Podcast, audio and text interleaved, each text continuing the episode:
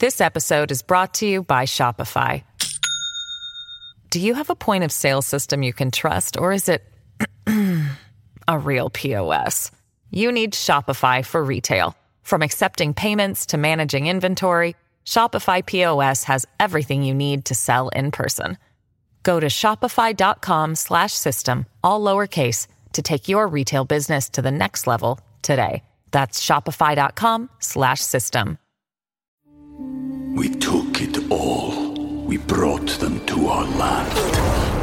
An endless night, ember hot and icy cold. The rage of the earth. We made this curse. Carved it in the blood on our backs. We did not see. We could not, but she did. And in the end, What will I become? Senua's Saga. Hellblade 2. Play it now with Game Pass. Hello, Bunker listeners. Just a note this was recorded on Thursday in the immediate aftermath of Boris Johnson giving his speech. So there'll be a few moments where you need to cast your mind back to the past and remember, don't worry, you are in the future still, but this was just a few days ago. Hope you enjoy it.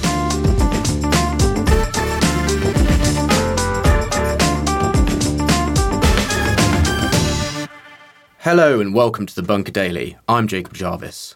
Boris Johnson's downfall has been everything we might have expected from him chaotic and shameful, swift yet drawn out. Words such as historic and unprecedented will undoubtedly be used in historic and unprecedented amounts to describe these events. But when things have settled somewhat, whenever that may be, and we look back, where will Johnson's chaotic departure rank among unceremonious exits of the past?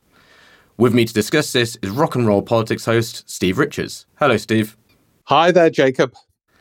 Thanks for joining me today, Steve. So let's get straight into it and dive in. Where does this rank in the history of unceremonious departures for prime ministers for you? Well, a lot, though not all prime ministerial departures are messy. Uh, some have been forced out against their will. But this was extraordinary and continues to be so. To give you an example, last night, when he had clearly, Johnson lost the support of his cabinet and parliamentary party, Johnson sent out his PPS, his sort of aid, parliamentary aid, to say he's upbeat and planning a program and all the rest of it. And even today, we've had the surreal experience of uh, him announcing his resignation while carrying out a cabinet reshuffle, which is usually a symbol of prime ministerial power. And yet he's supposedly going. So it has been wholly bizarre and without precedent in his failure to recognize that the game was up. From the the number of resignations and then to you know the tantrum sacking of Michael Gove, have you ever seen anything remotely comparable? Really? No, the, the fall of Thatcher was very dramatic. And I was a young BBC political correspondent when she fell.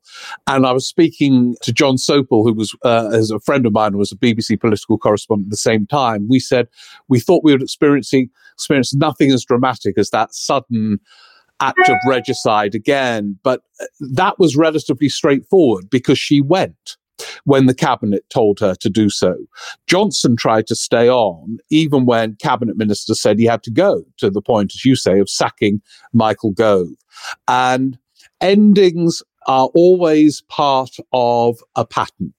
And prime ministers who leave orderly tended to rule with a certain order. Those who leave chaotically, it kind of is part of the drama around them. And so this ending is absolutely part of a pattern with Boris Johnson, both in its sort of self absorption. You know, his resignation speech, there was not a word of contrition, but an argument basically that the herd instinct of the Conservative Party kind of clicked into place and he was removed unfairly in spite of his personal mandate. That's a summary of his resignation speech.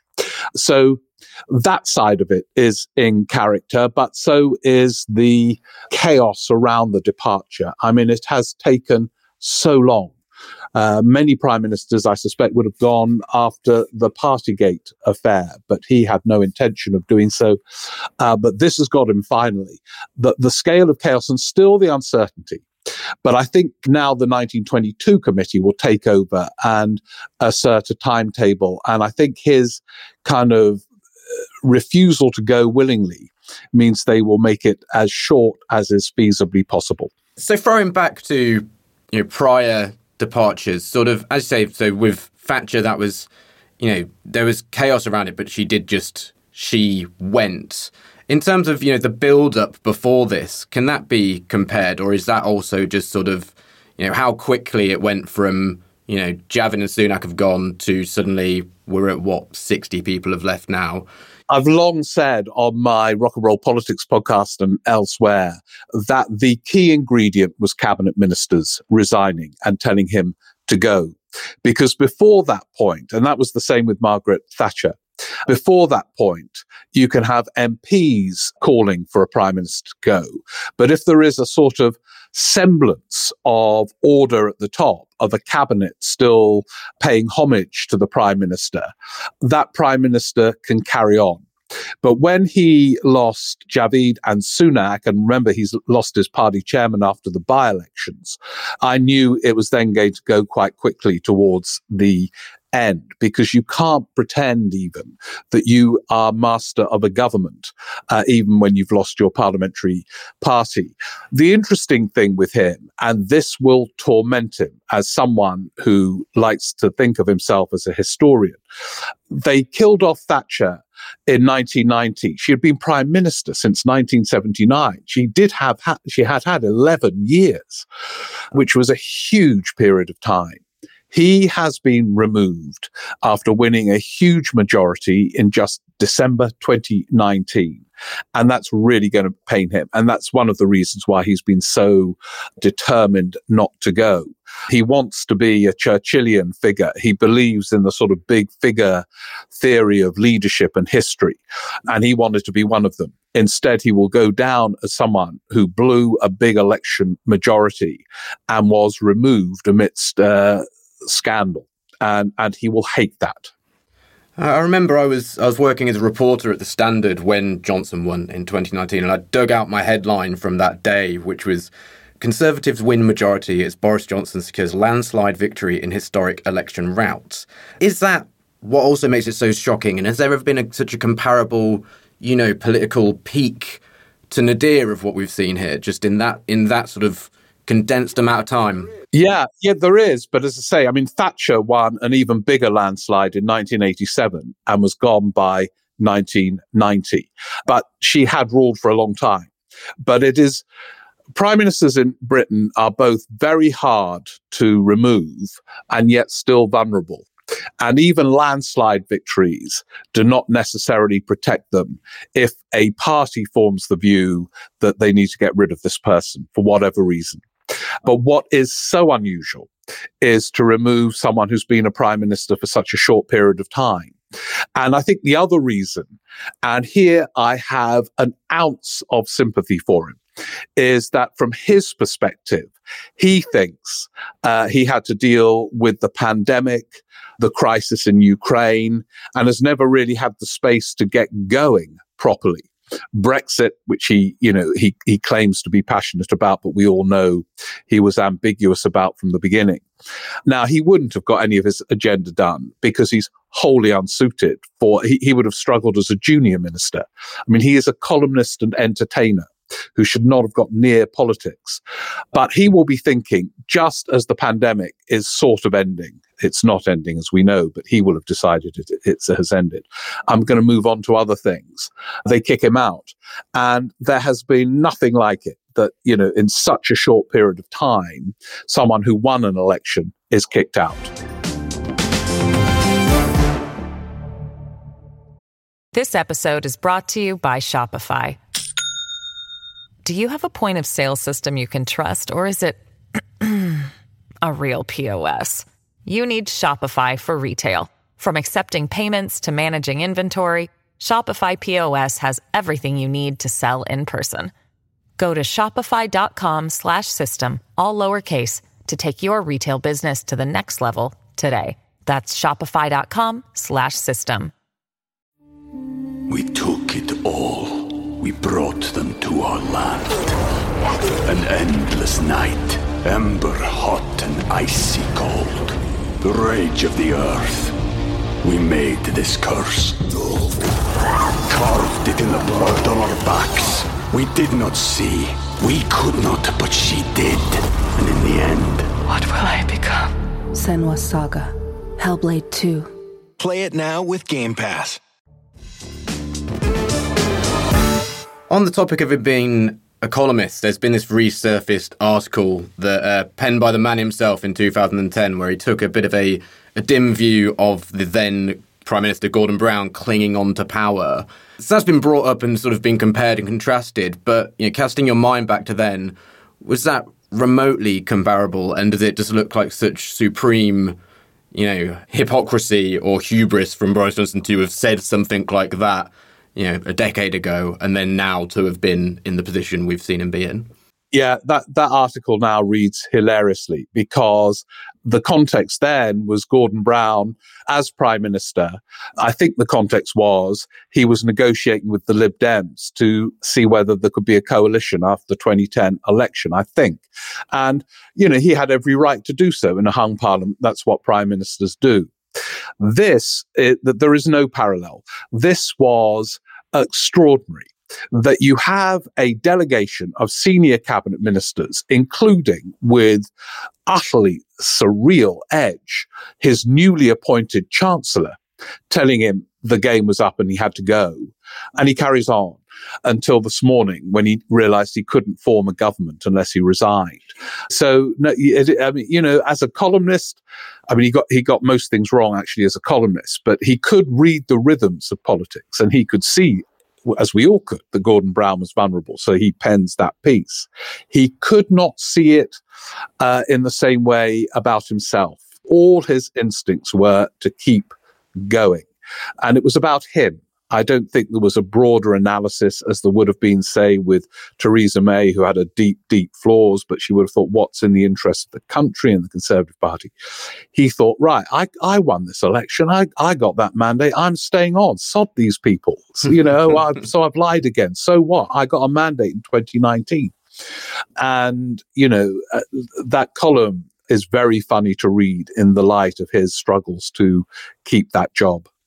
Obviously, from the the numbers of members of the government that have gone, there's there's basically nothing to compare to that. But the behaviour of ministers in the way it's been. So, as you say, sort of Zahawi reportedly strong arming his way to chancellor and then saying, actually go pretty much what 24 hours afterwards. Have we ever seen ministers behave quite in this way and that sort of level of getting into positions and turning so swiftly? Those sort of cabinet, you know, shuffles and moves around. is that is there any precedent for that behaviour? And the new education secretary resigned this morning, making her the most short-serving education secretary in in in history across the entire world probably. No, there's been nothing like it. And I think this too is symptomatic of something a long serving one party government uh, where people feel uh, in a complacent way, oh, we can do whatever we want. So, you know, I, I think it's really damaged Zahawi that he, he goes for the chancellor job. You know, I've always wanted to be chancellor. Goes on various outlets uh, in the morning to say uh, he has full faith in Boris Johnson, and by the evening is calling for him to go. This is not just surreal behavior. It's irresponsible and self-absorbed and selfish. And you know, it's they've been in power for so long. England, anyway, normally votes them in, and so they could just think, "Oh, I'd quite like to be chancellor today." Whereas, uh, if there isn't that sort of long-serving government mentality, you would think, "Well, how the hell will this look?" You know, if I take the treasury, does it look as if I'm just greedy for be to be mm. chancellor for self-interested reasons. Uh, is he really going to survive? And you, you, you pose endless, urgent questions. But when you assume power is yours almost eternally, you start behaving weirdly. And the behavior, weird is a polite word to describe the behavior of many over the last 48 hours. As they look to sort of shift blame around, I mean, Boris's speech largely to me came across as him sort of saying, I've been a victim of circumstance here and I've done some good stuff. So, hey, but if everyone wants me gone, all right. Do you think there is any way they're going to be able to angle that? You know, because someone's like Zahar, Zahawi say, well, we needed a chancellor and I stepped up and then turned around and sort of, you know, there's been people like Wallace, for example, who said he won't go because you couldn't vacate a position such as his. Do those sort of arguments hold? I think that does with uh, Ben Wallace and some of those who've just stayed in post, uh, because to vacate them without any chance of anyone moving in arguably would be irresponsible. You can't, Zahawi can't say that. He, well, he will. I'm sure he will say it. But yesterday morning, he tried to prop up Boris Johnson as the new chancellor. And there was talk last night in another utterly bizarre twist that Johnson and he were going to be issuing a new joint economic policy today. Um, so those conversations presumably happened. Now, this is weird behavior, but you're right. They'll all say we've done this because it was in the national interest for the government to continue functioning. But in some cases, the calculations were far more multi layered than that. I think everyone sort of thought that Boris Johnson had this capacity clearly for self indulgence and chaos. Did you ever think it could end up here though, and quite, quite like this? Yeah, I mean, it, it is absolutely part of a pattern, and you know, anyone who followed any policy initiative uh, would notice fairly soon a, a kind of chaos around it.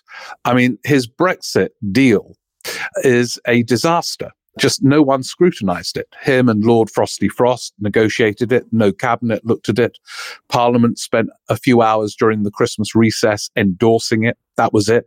Labour never scrutinized it. Chaos. Levelling up what what form has it taken of any real substance? You know, flying people off to Rwanda. You know, it, it, it, there is chaos around him and his life, and I think it would have been uh, uh, much more surprising if there had been an ordered departure at some far off point. It was always going to end like this. And, and, one of the big questions, which I think will fascinate historians, is why the Tory party turned to someone who was so obviously, as say, unsuited for a junior ministerial post. When he was foreign secretary, he was so marginalized. And even then, it was all pretty chaotic. And that was his only post in government. Mayor of London is a different and much easier role. Now, the answer actually to the question is they thought he could win an election and defeat the Brexit party under Farage, and they were right about that. But when you are voting for a prime minister, and by the way, uh, this will be, I think, the third time since 2010 the Tory party alone are about to decide a prime minister. You have a responsibility to go beyond just is he or she a winner? Like, can she act he or he act in the interests of the country. And yeah, so I think it will really interest historians that they turn to him. To conclude, there are obviously runners and riders, and there's people who we think will put their names in the hat going forward. But whoever it might be, and whoever the next government is formed of, do you think we'll ever see anything like this again? Well, who knows? But no, I think there were, were certain freakish characteristics of Johnson uh, that, as I say, meant chaos of this scale was inevitable and unavoidable and calamitous with, with consequences that will be played out for many years to come. But that doesn't mean get ready for a period of kind of stability. I assume the leadership co- contenders will all pitch to the right, given the party membership. You know, that sort of mm. uh, th- this group of people who have the privilege of electing prime ministers every couple of years, and and to the right of Boris Johnson, who in his own chaotic, erratic, shallow way was partly a sort of Keynesian who believed that public spending can generate economic growth. Mm. That is not where the Rishi Sunaks of this world are. They still pay homage to a kind of very outdated Thatcherism. So, you know, although we are, I suspect, not going to go through the chaos of a Johnson style leadership, there are many storms ahead. Steve, thank you so much for your time and your insight today. Brilliant. Thank you. Good luck, Jacob, with all the twists and turns. Listeners, remember there's a new Bunker Daily every Wednesday, Thursday, and Sunday, with Start Your Week on Mondays, the main panel show on Tuesdays, and the Culture Bunker on Saturdays. Be sure to subscribe so you don't miss out on any new episodes. You can also back us on Patreon. There's a link in the show notes, or just search Bunker Patreon Podcast. And if you enjoyed this podcast, the next time you're stuck with that hard to talk to mate at the pub, how about saying, I listened to this brilliant episode of The Bunker today? And you'll sound interesting, and maybe we'll get a new fan. This is Jacob Jarvis, signing out of The Bunker. Thanks for listening. See you next time. Does what's going on in the American election scare and bemuse you in equal measure? Want to know what Biden and Trump are up to without tearing your hair out? Then you need to listen to American Friction, the brand new podcast about the countdown to the big vote in November from the makers of Oh God What Now, The Bunker, and Paper Cuts. Every Friday, we'll speak to leading experts and blockbuster commentators from the United States to explain the latest news and the big issues behind the vote. That's American Friction with me, Jacob Jarvis. Me, Chris Jones. And me, Nikki McCann Ramirez. Out every Friday, wherever you get your podcasts.